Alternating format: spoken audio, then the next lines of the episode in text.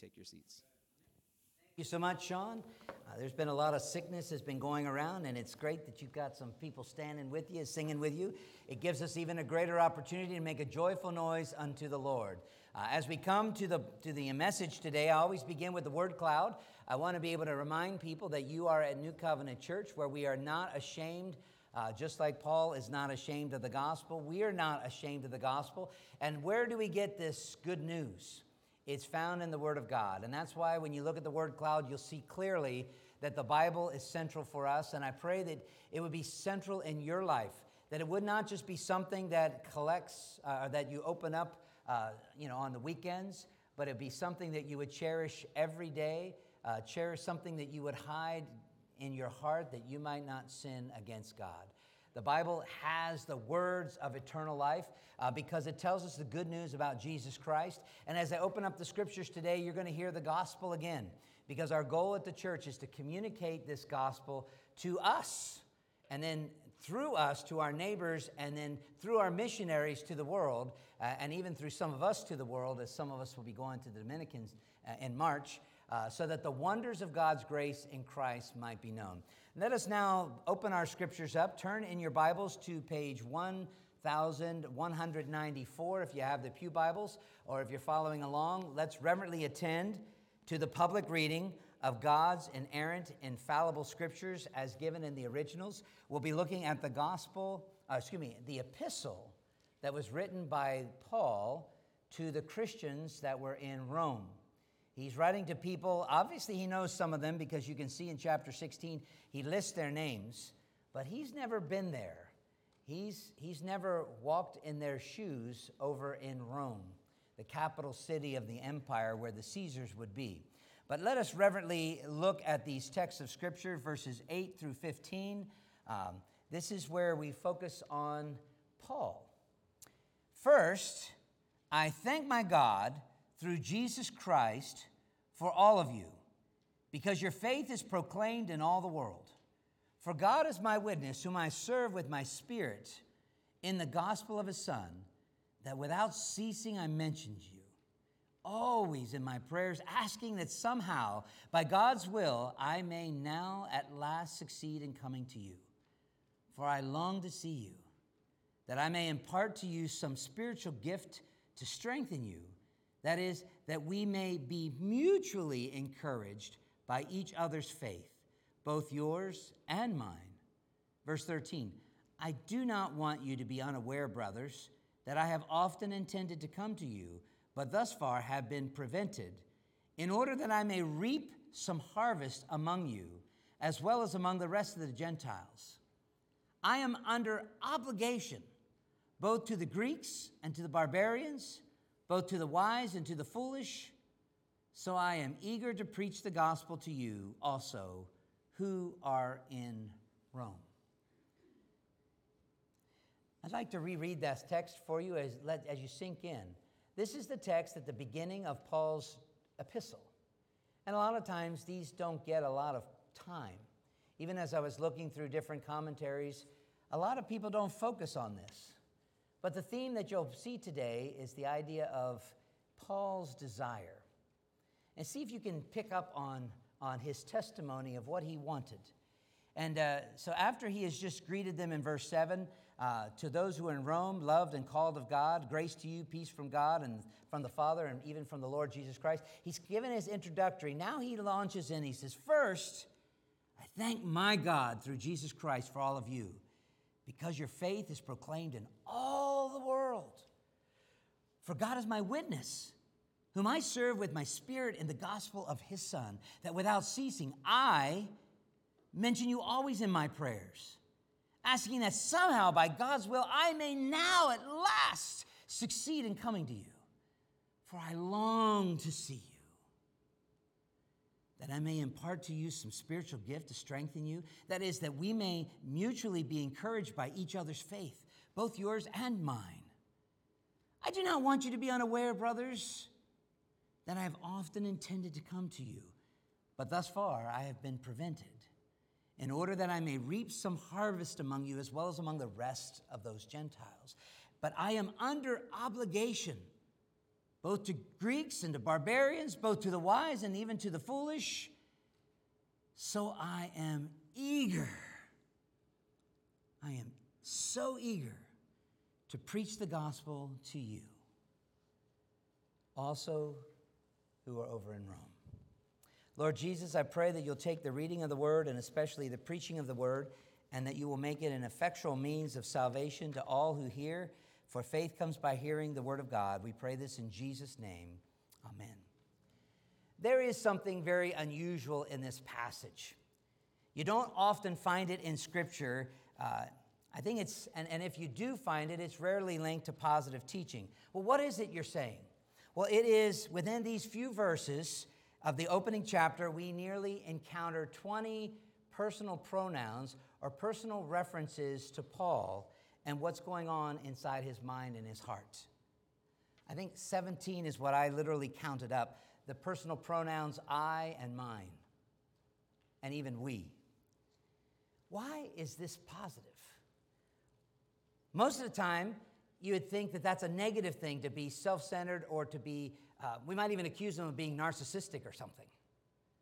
But there is a positive take on this, and, and when you see it, it's almost like um, that God is giving us a ticket to get on board a ride and look inside of his soul, to see what's going on inside this mind, the mind of this man of faith. We're to see when we look at Paul and what he's feeling and what he wants, we are able to see it God at work in him it almost seems unusual that we get to see what's going on inside of his heart. We see the motives, we see his new actions, we see his new agendas. You know, the reason why I say this seems unusual is because if you were to do this exercise today and just pick two or three people that, that, are, that, that you uh, accost each week, and, and just do an evaluation. Look at their life journeys. Take a glance into their motives and, and see uh, if they have an obedient faith. You know, it could be somebody that's up front in church, it could be somebody that you drive in the car home with, it could be a neighbor, it could be just one of your friends you talk on the phone. When you look at them and you try to evaluate their motives and their passions, and you see it, how, how do you know what their motives are? You know, if anybody ever to, to watch some of those, uh, those podcasts that to try to solve mysteries or to solve crimes, just like that awful one that was out in, out west with the four people that were butchered, it's terrible. But when they, when they actually try to, to, to discover who did it, then the next question always is, is why? To try to understand people, it's pretty disappointing. Because when you see what's going on behind the curtain, it's not usually as beautiful as they want it to look like when they put on their makeup and when they put on their best, best face. Our attempts to see the genuineness of heart and soul may be disappointing.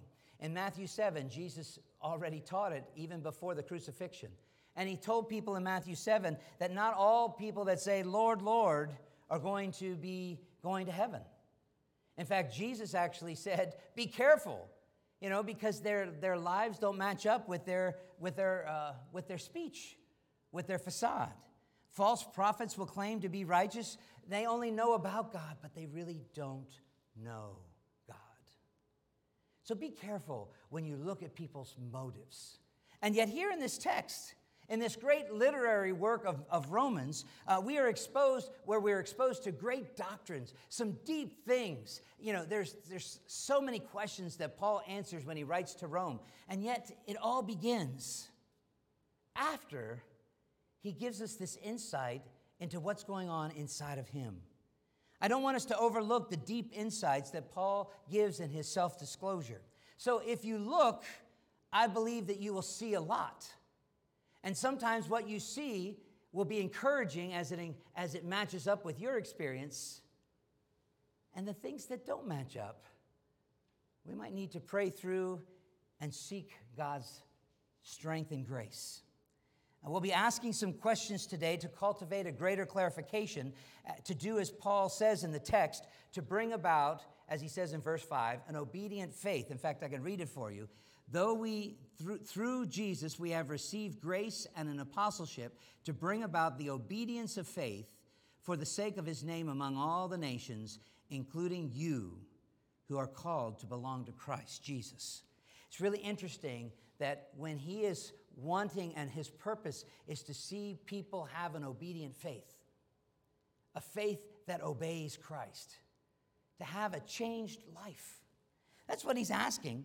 Uh, the key concept here that, uh, that I was amazed with is the idea of longing. If you could bring up the slide about uh, the Greek word that for long, uh, if you can see it there, uh, there are quite a few different words that capture the idea of desire or want. I think there's only just, just a handful of them that, especially that Paul uses to be able to show this Greek word, which is epipotheo. Um, and it basically is, as I explain it in English, the idea of a want or, uh, is to have a desire or, or, or possess to do, or, or uh, a desire to possess or to do. It's to wish for. And uh, it's, it's interesting that in the, in the Old Testament, Psalm 23, the word want is there. He says, The Lord is my shepherd, and I shall not want, or I won't be in want. In other words, I won't be having a desire to have more because I'll have what I need. In this particular case in the New Testament, we're finding that he has a strong desire for something with an implication of a need. He is longing for this. And it's not just that he likes the idea, but there is a need for it. That's why it's longing. You can't wait for it to be fulfilled. This great expectation that you have. And it's seen in multiple places in the New Testament. That's pretty interesting, though, for us to recognize. What is longing? I think we've all experienced it, so we have a sense of it.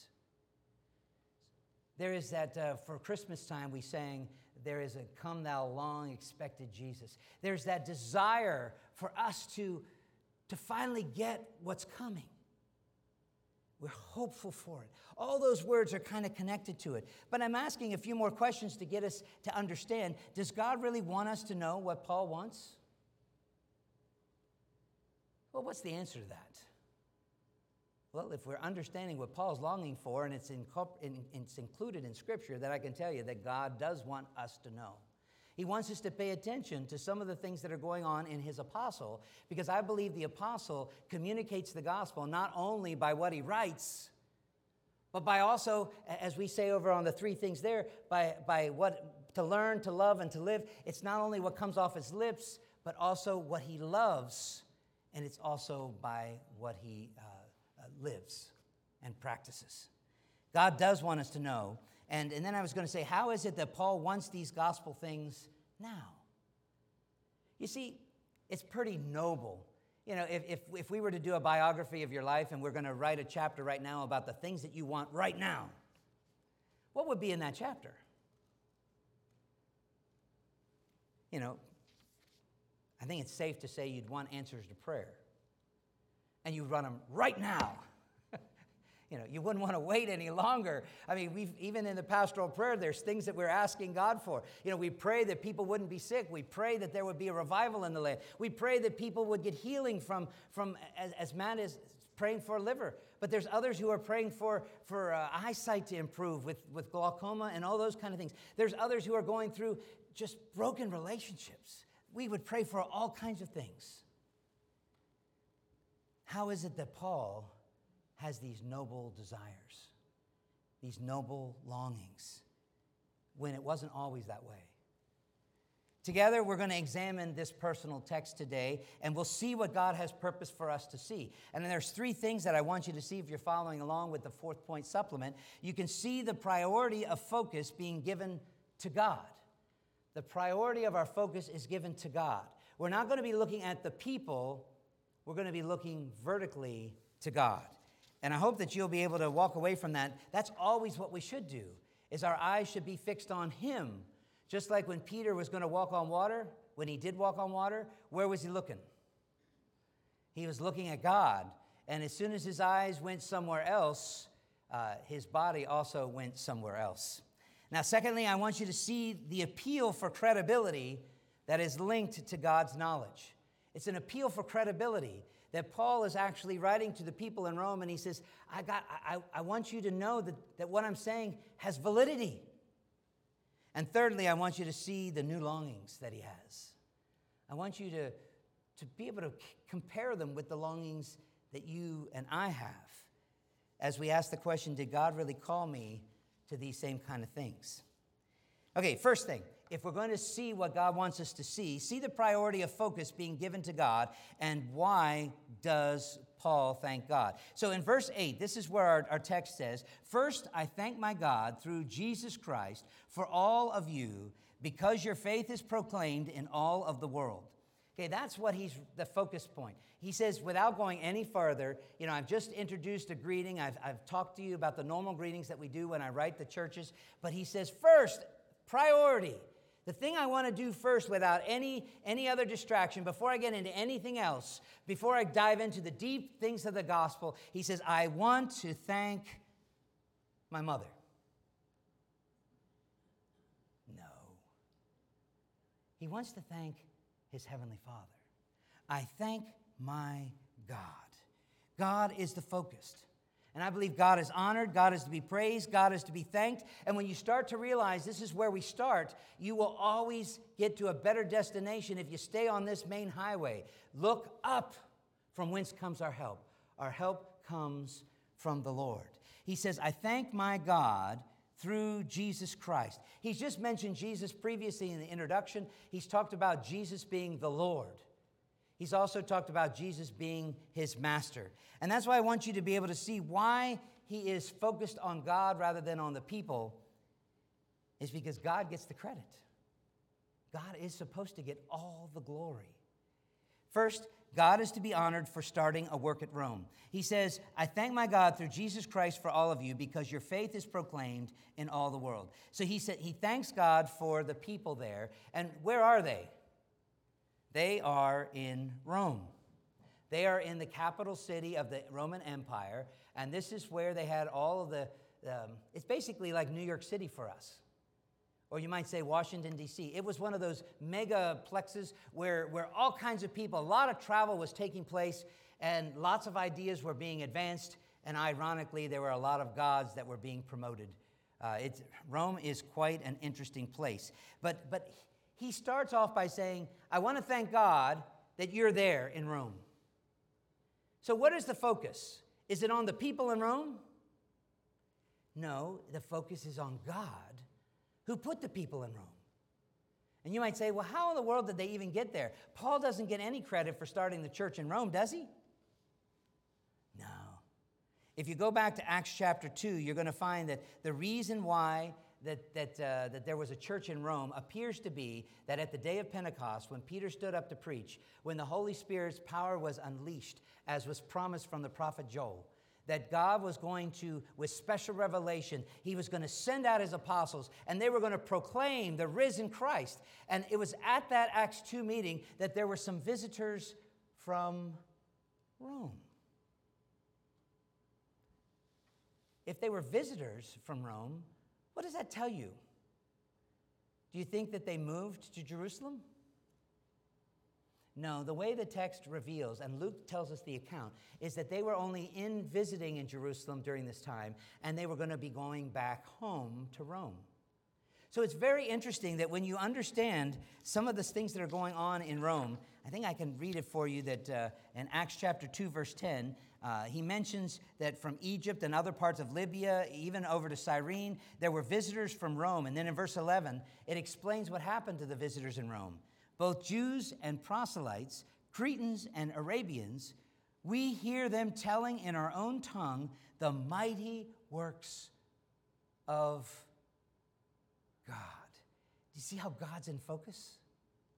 God is the one who is, is being, the, the gospel is being communicated to these people that are visiting from Rome. And verse 12 says, They were all amazed and they were perplexed, saying to one another, What does all this mean?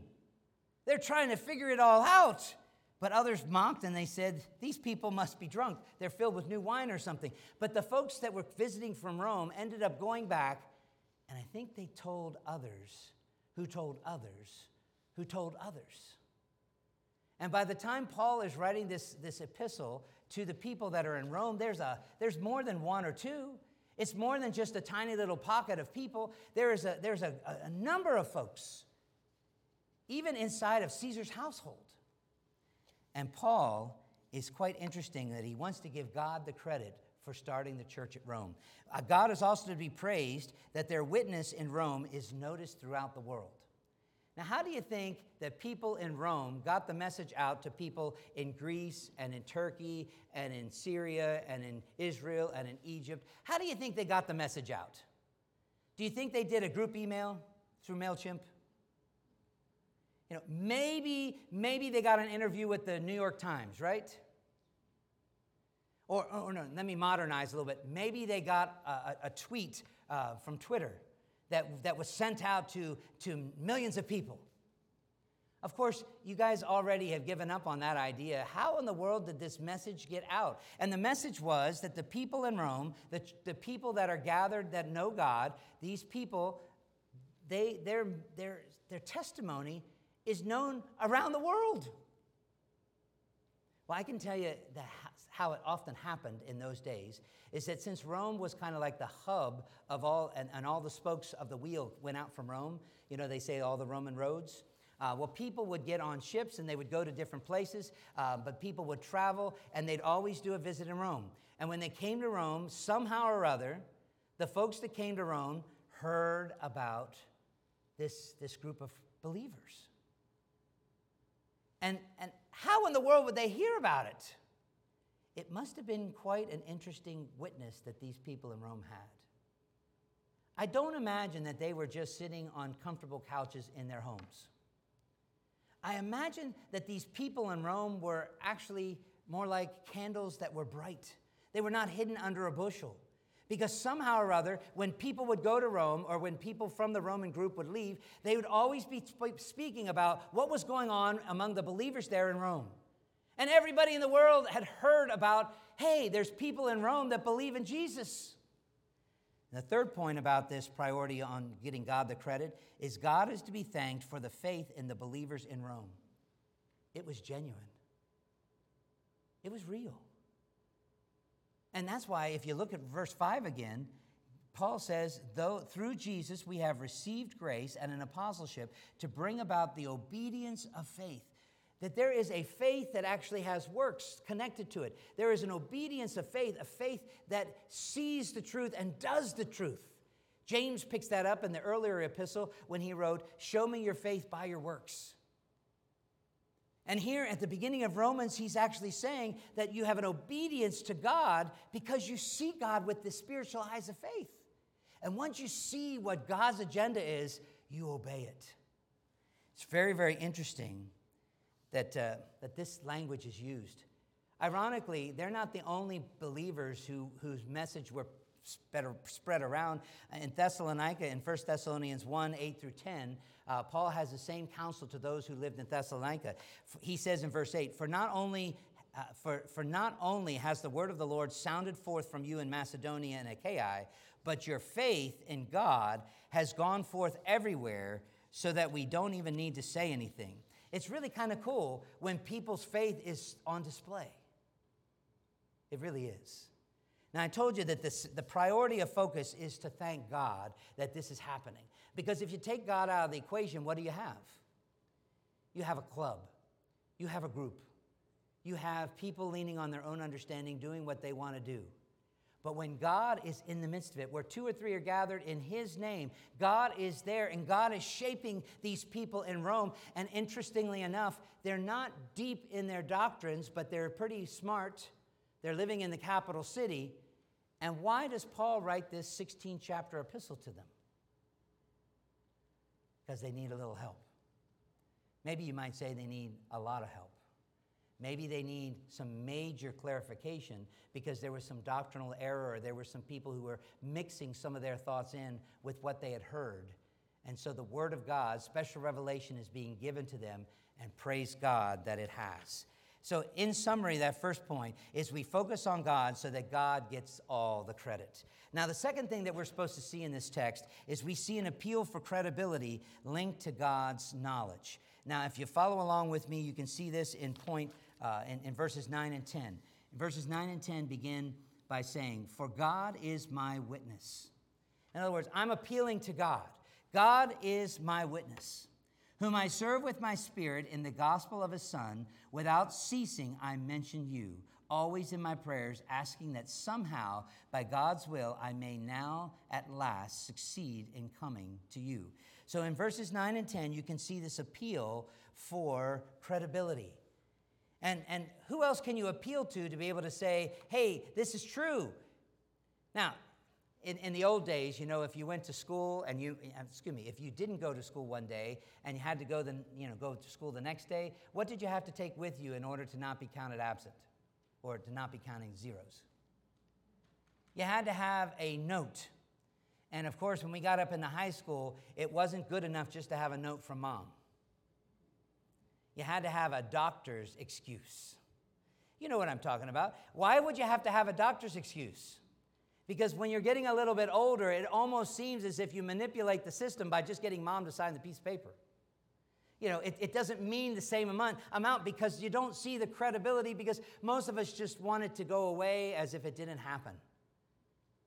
The apostle here is writing to the people in Rome, and what he wants is not only for God to get all the credit, but now he wants God to be his witness and say, hey, you guys over in Rome, you got to get the whole story. And so you have this appeal for a, a type of, of, transparency. And when I followed along in this particular text, I was pretty amazed that um, he says, God can vouch for me. Now, in, in the fourth point, I asked the question Would you want God to vouch for you on anything? Because God knows not just what you reveal to Him, He knows the thoughts and intents of your heart. He knows why you're here today.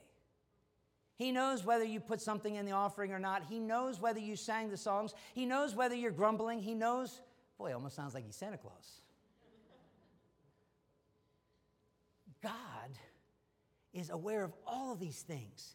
And if you call him to bear witness about you, what do you think God's going to testify? Oh, yeah, you're a pretty nice guy. Oh, yeah, you did your best. Do you think God is going to be able to fudge a little bit? Do you think God's going to be able to make you look a little better than you are? Or do you think that He's going to basically say, You're a sinner. You have awful motives. You didn't do that very well. You're just trying to impress people, or you're trying to deceive people. You see, God knows, and nobody can pull the wool over his eyes. And I think it's pretty dangerous to appeal to God to be your witness. But that's what he does. Paul wants God to validate what's going on in his heart and soul in these 17 expressions of I, I, I, I, my, my, my, and we. Paul says it's not narcissistic. God will be witness to me. I want you to see what's going on. And so there's two things that God is a witness to. And uh, God is a witness, God is the one who I now obey. That's what we find in the first part of the verse. And then in the second verse, God is the one who I'm constantly petitioning. So if God is going to be a witness, God knows these two things. God knows that I'm obeying Him, and God knows that I am constantly badgering Him. Uh, probably a better word is praying to Him. I keep praying, I keep asking. Now, if you look at the text and you see it in that way, that this appeal to credibility, verses uh, 9 and 10, uh, he says, For God is my witness, whom I serve with my spirit in the gospel of his Son, that without ceasing I keep mentioning you always in my prayers, and I keep asking him that somehow, by his will, by his favor, that I may now at last succeed and come to you. So I find that in this particular text, the appeal for credibility is to say, hey, God knows that I'm his servant. You can see that in verse 1. If you open up Paul, a servant of Jesus Christ, what does a servant do? Does a servant do whatever he wants? Does he come and go as he pleases? How many of you are a servant of Jesus Christ? Okay, Pastor, I'll try not to go to meddling this quick. That's supposed to be in the fourth point application. But when you think about it, Paul is saying, God's my witness. I'm a servant of Jesus Christ. When he says jump, I say, How high? I am a willing servant of Jesus Christ. My spirit is known to God's spirit. You can know that in chapter 8. My spirit bears witness with, with the Holy Spirit that I am one of the children of God. And he comforts me because he reminds me that he's my father, my Abba, and all that's going to come later in chapter 8.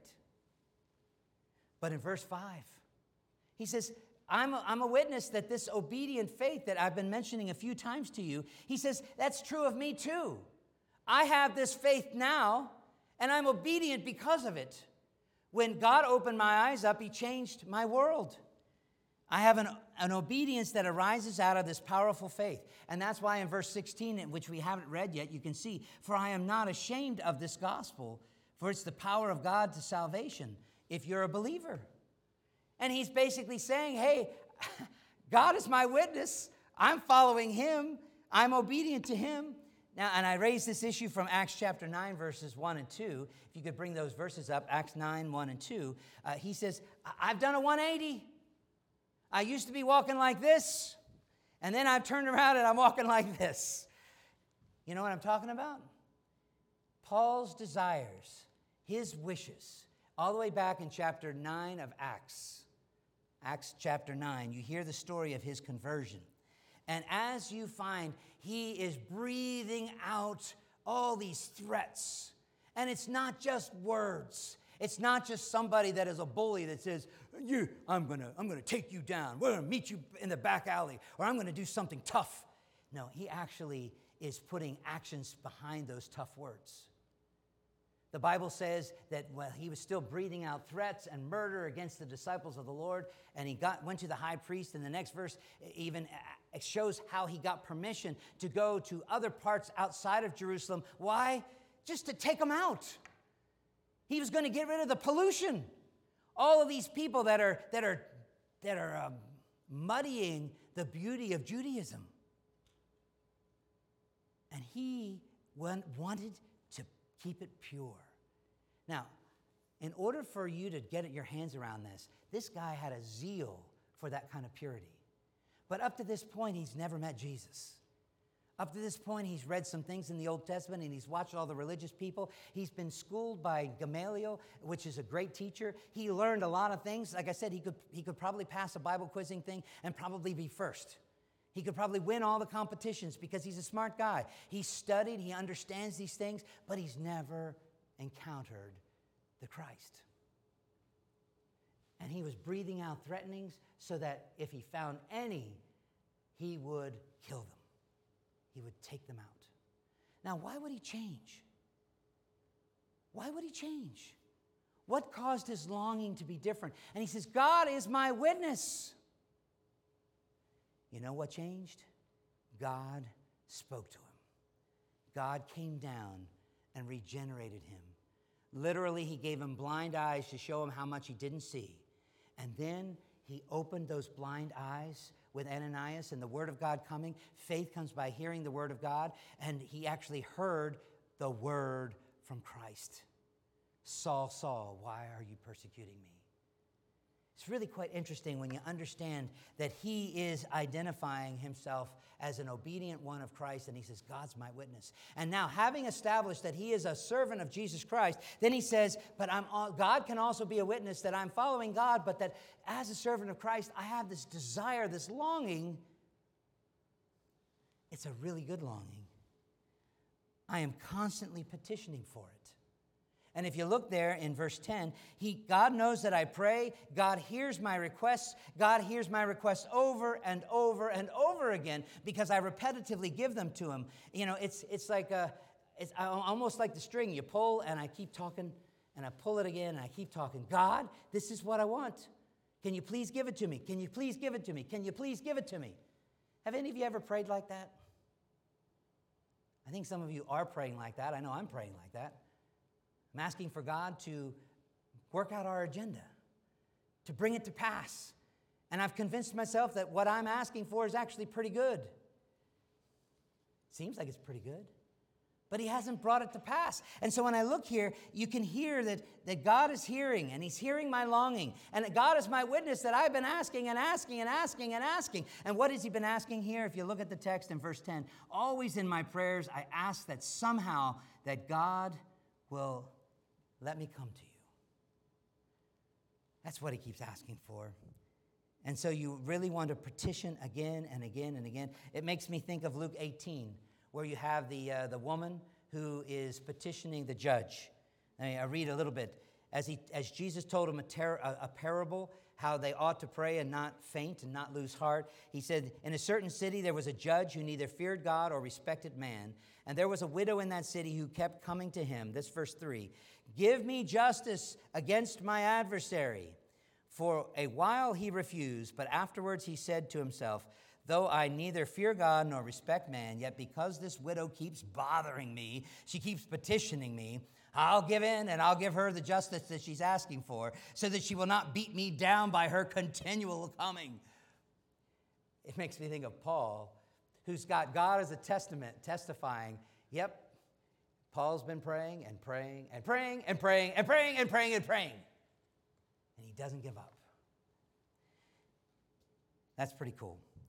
The third thing that I want you to see in this sermon that follows along is found in the next verses 11, 12, 13, 14, and 15.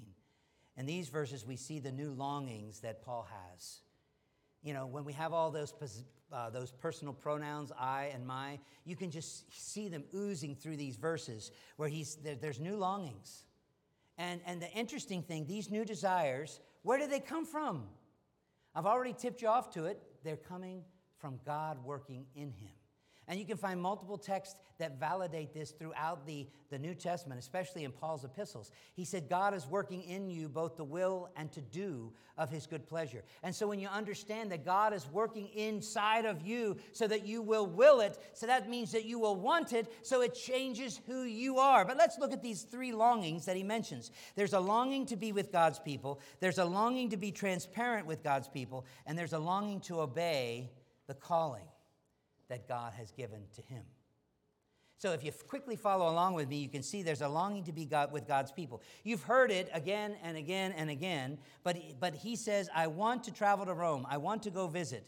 God gave me this desire. And so you give God the credit because the focus comes to God. He started the church there, and God now has put a desire on his heart to go, to see you, to impart a strengthening gift to you, and to encourage you, which will actually encourage me too. It's kind of neat when you understand that.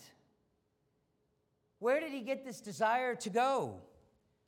I'm asking the same question to people that want to go to the Dominican Republic.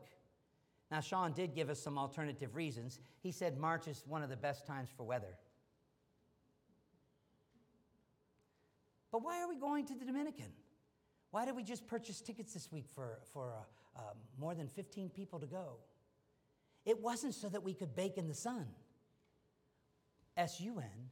It was so that we could lift up the S O N by our words, by our deeds, and with our passions. So that the wonders of God's grace in Christ might be known. He wants to travel to Rome. He wants to see them. He wants to have eyeball to eyeball contact with them. And it's really kind of interesting when you understand this. He says, They're far away right now, but I am willing to come. I want to see them have an obedient faith just like I have. Verse 5, repeated again. He says, I care. I can't let it go. I have a sense from God about this that I should be doing it. I can't turn it off. It's almost like a magnet that keeps pulling me. I just want to go. I just have to go. It's interesting that if you go back and uh, if, you, if, if, if I leap forward in Romans chapter 12, what does he say about uh, the assembling, or not of assembling, but of, of the fellowship that we should have in the church? If you go to Romans 12, 18, he says, As much as is possible, live at peace with those that you live with, but especially those who are of the household of God. There ought to be peace. There ought to be a, it ought to be something you don't want to miss. You want to be there no matter what. You have this longing, this desire, this magnet that draws you in because you love the saints. Paul says, I long, I long to be with God's people in Rome. Now, the second longing that he has here that I believe God gave him was a longing to be transparent with God's people. He said, he said, I have to prove this to you. He says, I want to reveal and not have it hidden from you. If you're following along, you can see in verse 12, or verse 11, For I long to see you that I may impart to you some spiritual gift, that is, that we may be mutually encouraged by each other's faith, both yours and mine. And, I, and this is verse 13 where our text is. I, I want to be transparent. I do not want you to be unaware I don't want you to be deceived. I don't want you to be misinformed. I don't want you to be listening to the wrong voices. He says, Brothers, he's treating them like the family of God. He says, I want you to get the right things. And so this is kind of interesting, this longing to be transparent with them. He says, I've often desired it. It was my intention all along, and it has been prevented. This is the transparency that he's given to the people in Rome. He says, God's my witness, but I, I, I long for you to understand that the reason it's not working out is not because it's of me not wanting to come, and it's because I've been often trying. I've been trying to reschedule this. I'm trying to make it happen, but I, I haven't been able to make it come to pass. He says, It was intended. This is my longing, and it's personal. I, I have a desire to see a harvest. A harvest. And I, he says, But it has been hindered, I've been prevented. Now, I don't know about you, but that's often how God's sovereign will works. You may have a good desire to do something good, but God says, not now, not yet. Open to the fact that God could make it happen if he wanted to. Just like Shadrach, Meshach, and Abednego had said, if God wants to do this, then he'll get us through the fiery furnace, and if he doesn't, I'm still going to trust God. You see, this is what James was teaching in chapter 4. If the Lord wills it, then it will take place. But the key longing that blows me away here, which, which is where we need to apply, is the longing to obey the calling, the longing to obey this calling. Now, and this is where you find the word obligation. If you have your Bibles open, you can see it in verse 14. I am under an obligation. How can Christians be under obligation? Aren't we free? Galatians, stand fast in the liberty that you have in Christ. Don't be entangled again with the yoke of bondage. Don't be, don't be anchored to something that's going to hold you back from being able to, to have a great life. No, he says, the longing I have is an obligation. And this obligation, I want you to understand it from Galatians 6 4. It is an obligation to reap. Now, how does somebody reap something? It should be pretty much a no brainer. If you're going to reap a harvest, what has to happen before that? I hear some of you thinking, I hear thinking going on. You got to sow if you're going to reap. Galatians chapter 6 says, You're not going to reap if you don't sow. And so there's this sense of saying that just like Jesus taught the illustration of the seeds that were thrown out, some fell on good ground, some on the street, uh, some found on, on stones, you know, but there was sowing that was taking place. And then the harvest came later. In due season you shall reap. Okay, now Paul is saying, I have an obligation to reap because this is what God has called me to do. And if you understand that in Acts chapter 9, verses 15 to 17, this is the actual calling that he got. He says, But the Lord said to him, Go, for he is a chosen instrument. This is speaking to Ananias about Paul. He he is to carry my name before the Gentiles and before kings and even before the Jews, the children of Israel. And so you find that part of the obligation that he has to sow is that he is supposed to go and then he is also to preach. The obligation is twofold. It sounds just like a missionary sermon go into all the world and preach the gospel. Those are the two things that he's obliged to do. He's obligated. Why does Paul have to do this? Because God called him. God set him apart from that trip to, to, uh, to Damascus. God knocked him off the high horse, and God says, Not your agenda, mine. I've got a plan for you that's going to take you to Gentiles, and it's going to take you to kings, and it's even going to take you to Jews. And he says, That's my plan. That's what you're going to do. And now Paul is an obedient servant to that faith. He has received the call, and now he's obligated to go sow these seeds. He wants to impart a gift. He wants to sh- preach the gospel. And that's what you find here in the text in, in uh, 2 Timothy chapter 4. He's passing it on to Timothy. He says, Preach the word, be ready in season and out of season. Reprove, rebuke, and exhort with all com- complete patience and teaching. In other words, in order to sow these seeds of the gospel, get out there and proclaim them. How do you think again that the, the, the people knew about the faith of the people in Rome? Oh, yeah, they just hid themselves in, in the catacombs and nobody knew about them, right? No, they were out there proclaiming Jesus Christ as Lord. And that's why when I look at this obligation to sow before the reaping, uh, he, by this calling to go to various Gentiles who are, who are there. And so it's interesting. He was Greek speakers and non Greek speakers, educated and uneducated. He calls some of them barbarians, but if you go to the other translation by Luke, it's basically non Greek speakers. So when Paul is going out into this world, yeah, he can speak the, the known Greek, but he can also speak to other people who don't know Greek, people who are considered barbarian or further outsiders. It's so cool.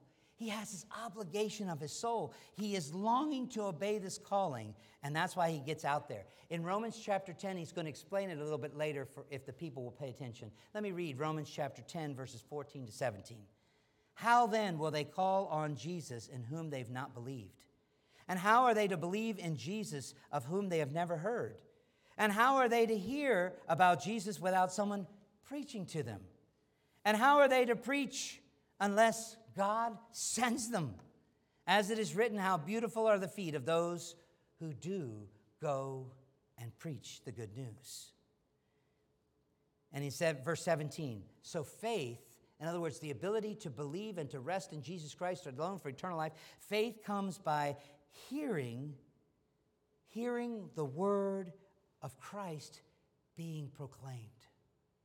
It is so cool when you see how it all comes together. And this is the opening words to this great epistle. Paul is saying, These are the things that I'm longing to do. So, how does this work for you and me? Does God do things differently now, or does he still do the same? Jesus' words that we've been that you'll hear all throughout this year, come unto me, all ye that labor and heavy laden, and I will give you rest. Well, how can you have rest if you have an obligation? How can you have a rest if you've got this yearning that you can't let go of, that makes you be a prayer warrior, that keeps you on your knees? Lord, will you do this today? Lord, will you do this tomorrow? Lord, will you do it? Let me do it. Jesus said later in Matthew 11, the burden I give you, the yoke that you're going to be linked to, is, is an easy yoke. My burden is light. And the reason why it's not so heavy is because you don't have to perform it. When you're linked together with Christ, it's Christ in you, the work of glory. Christ is, is, you know, for me to live is Christ, but to die is gain. But he says uh, in Galatians chapter 2, he says, for, for me to live is Christ, and, and the life that I now live, I live by the faith of the Son of God who loved me and gave himself for me. In other words, I'm living by faith. This faith is something that motivates me. This is a faith that gives me a longing to get up out of bed in the morning and do something. This is a faith that engages the world. My yoke is easy, the world's yoke is impossible. There is no rest for those who do not have Christ because you cannot save yourself. You cannot lay up treasure in heaven either. You cannot, without faith, do anything to please God. Hebrews 11 6. So, this is how it works. According to Paul in Philippians 1, he says, God starts the work. Okay, that's, that's what we know. Then God's grace is extended to you further, where he says in Ephesians chapter 2, verses 8 and, 8 and 9, For by grace you're being saved. It's through faith, and that faith is not even of yourselves. The faith is a gift from God. It's not by your working, it's not by your performing, it's not by the treadmill of running the race of religion. It's a gift from God. And that's why he says in Romans 10 grace is also extended that God sends a preacher. He sends somebody into your world with the good news, somebody with pretty feet. It doesn't say whether they stink or not, but it does tell you that God's design is to take the gospel to the ends of the world through people like you and me. And how do we end up going to do that? He calls us Follow me, and I will make you fishers of men. This is a faith that works. It is an obedient faith. It opens your eyes up to see and it empowers your life to do. It's a new creation, as it says in Second Chronicles or Second Corinthians. He says, Behold, all is passed away. All the stuff that's behind you is now, all you become a new creation. And as he says in Philippians, you press on now instead of looking back. You press on for the prize of the high calling of God in Christ Jesus. You have an obligation because of your faith. You see the truth. You see what's valuable. You see what is meaningful and you can see all the rest. It's like wood, hay, and stubble. That'll be like the chaff that blows away. His Holy Spirit communicates with us. As the Word of God is proclaimed, as we were studying in the confession this morning, it takes the Spirit of God to hear, to take the, the special revelation that comes through the missionaries, whether they're reading the Word, whether they're preaching it, whether they're living it out before you, they're modeling a Christian life before you. The Holy Spirit takes that and opens up blind eyes. He calls us, comforts us, guides us, convicts us, controls us. And that's why if you go to 2 Corinthians 5, look at the first words. 2 Corinthians 5:14. For the love of Christ controls us. It controls us. Brothers and sisters, what do you long for? What do you long for? What do you really want out of 2023? And not that I'm trying to make it so spiritual and pious, but I hope your answer is I want what God wants me to be doing.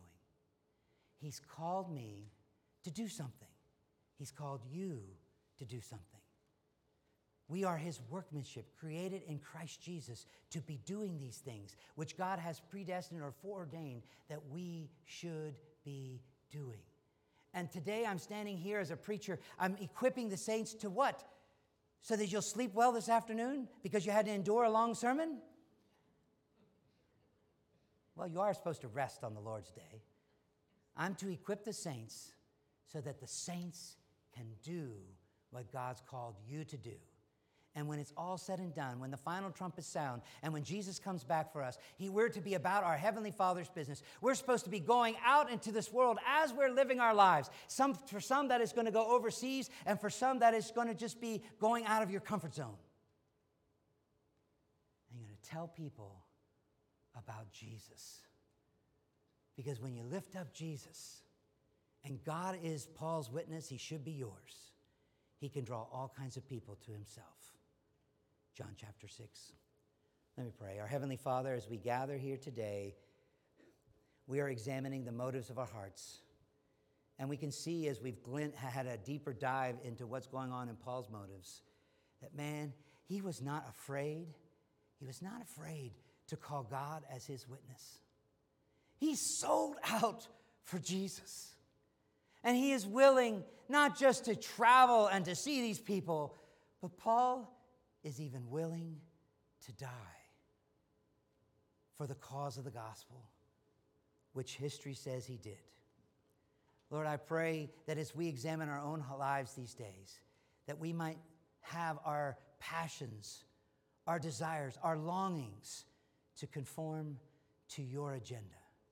May we always be quick to say, Not my will, but thine be done. And if the Lord wills it, then we'll do this. We'll come and go, we'll buy and sell, we'll be there or we won't be there, but it all be in accord with your agenda.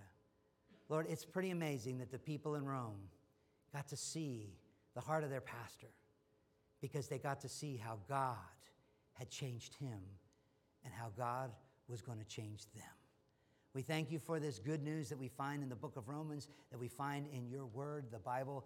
And I pray that we might leave this place refreshed and encouraged to be able to go on and, and live out these applications. And Lord, we pray that you would stop some of the hindrances so that we might be able to see these things that you put on our hearts come to pass, even as history says that Paul was able to do in Rome. In Jesus' name I pray.